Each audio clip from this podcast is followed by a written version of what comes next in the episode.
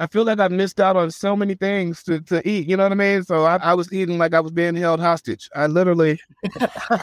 Welcome to Dental Implant Talk Stories of Real Patients. Today, we're bringing you stories from real dental implant patients who have undergone their own smile transformations. So I know many patients before their dental implant procedure were looking forward to not only the aesthetic of their new smile, but having the ability to eat the food that they want to again. So that's why in this episode, I want to ask how did your eating habits change after the procedure? Were you able to eat normally again? What did that look like for you? I know, don't everybody speak at once. I jumped right in. I'm going. I'm going. There we go. Uh, you know, I always had a problem eating any type of, um, you know, for many many years, eating anything that was really solid or or crunchy or hard in any way, um, because you know I was chewing from, you know, I had sticks in my mouth and they were broken off at the gum line. So anytime that I would try to put pressure on my gums, you know, I was either cutting my gums or the teeth were trying to cut through after they'd broken off and the gums had healed over them, those type of things. So if I put any pressure on my gums at all, you know, I, I, I just, I, I couldn't eat properly. So I was used to the soft food diet. So when they told me after I had gotten the, the implants, you know, only soft food, that's, that's all I had in my house to begin with. You know what I mean? So it was pretty easy for me to adjust to that.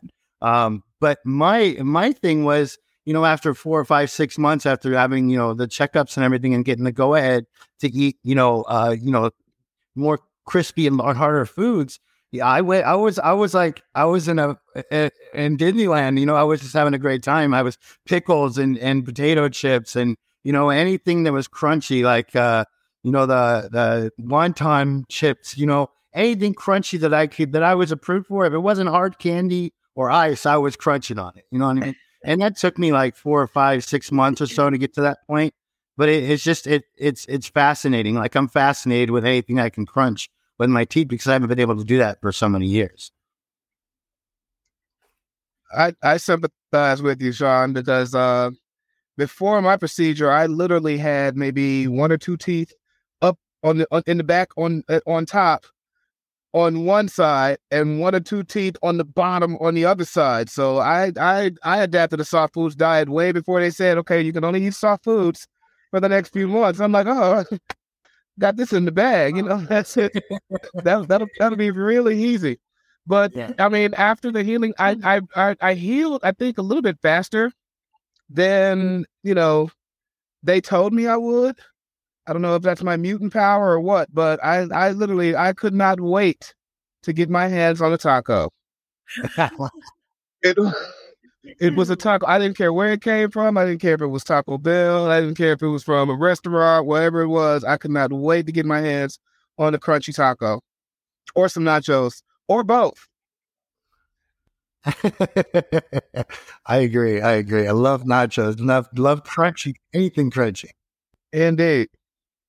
For me, I had a uh, flipper in my mouth, so I could chew. I had the back teeth, but I didn't have the front teeth so I couldn't bite. Is a flipper a partial? So yeah, it's a it's a flipper. It had a bunch of teeth on it, and then it just snapped. It hooked onto some of my back molars, and that's kind of what decide made me decide to get the implants because I had a couple tooth teeth fail, and so they were gonna have to restructure everything. But I couldn't bite, and so now I can bite, and so it's like corn, you know, eating corn and and apples and you know, ripping sandwiches and things like that. I can do now. I like to do that a lot. That's what I think is, yeah, that's what I think is so cool is the bite. You actually have a bite.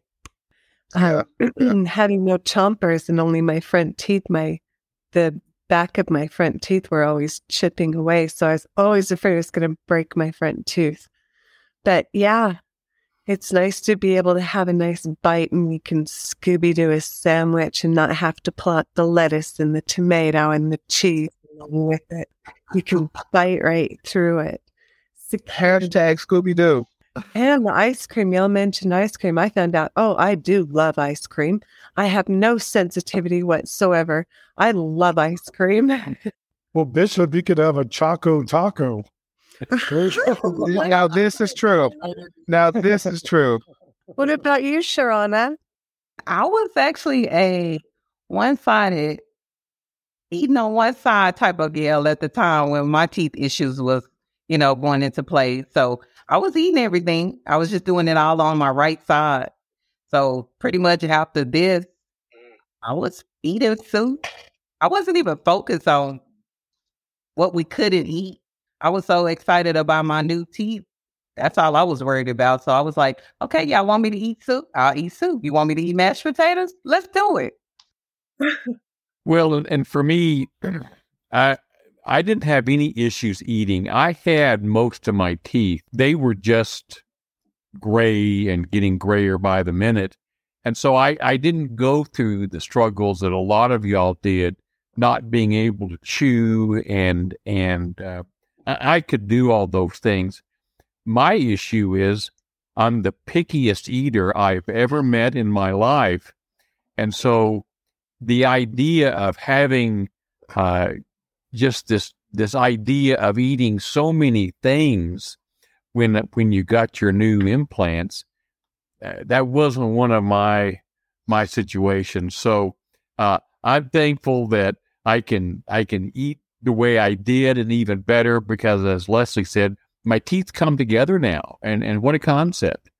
Um, but but uh, i i really feel for for the folks that really just didn't have many teeth there and trying to manage that. That's what a burden that must be. So i'm thrilled for y'all especially it was challenging trust me it was very challenging and i i, I remember as soon as i left for my my, my four month follow-up i went straight to the grocery store and bought every crunchy thing i could possibly buy i bought apples carrots celery, taco shells. I bought everything that I could, potato chips, you name it. I bought everything I could think of.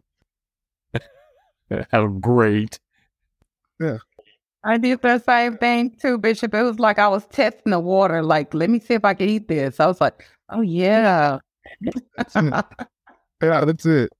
If you're a listener, you may be wondering if you're eligible for permanent teeth in 24 hours like these patients. So make sure to take our 60 second quiz in the description below. So Sharona mentioned going from the soft food diet to eating hard foods again. It was sort of like testing the waters. What was that adaptation period like for the rest of you?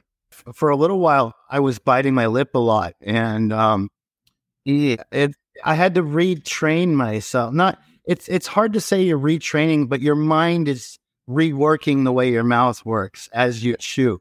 So you know, it's not really a conscious thing other than maybe to maybe chew a little softer or maybe not to suck in when you're chewing to then bite your lip. Those are the conscious, you know, choices you have to kind of be aware of because like maybe you got a, a piece of, uh, food that's stuck in a little area and you're still chewing, you're trying to suck that piece out and then you suck your lip in and you a bite in your lip. Those types of things are the little adjustments you got to kind of make you don't really consciously make them too much, but when you hurt yourself, that's a conscious hurt, you know. So you're like you, you you become more aware of it, and then as as ever with every single bite and every single chew, your mind is like retraining itself. And and the more like with me, as I, I ended the soft food phase and started to get into the more you know chewing type of foods, I would practice even with the soft foods to kind of how I'm chewing, to be aware of how I was chewing, so that when my transition into even more, you know, difficult foods to chew, I, I would, my brain was already aware of how to handle that without biting so much. And I mean, even when you have natural teeth for years and years and years, your whole life, and they're perfect your whole life. I mean, I, I have friends that have bitten their lips from chewing before or whatever, you know, so it's a natural thing to happen, but I think it just happens a little bit more when you're trying to make an adaptation or adjustment like that.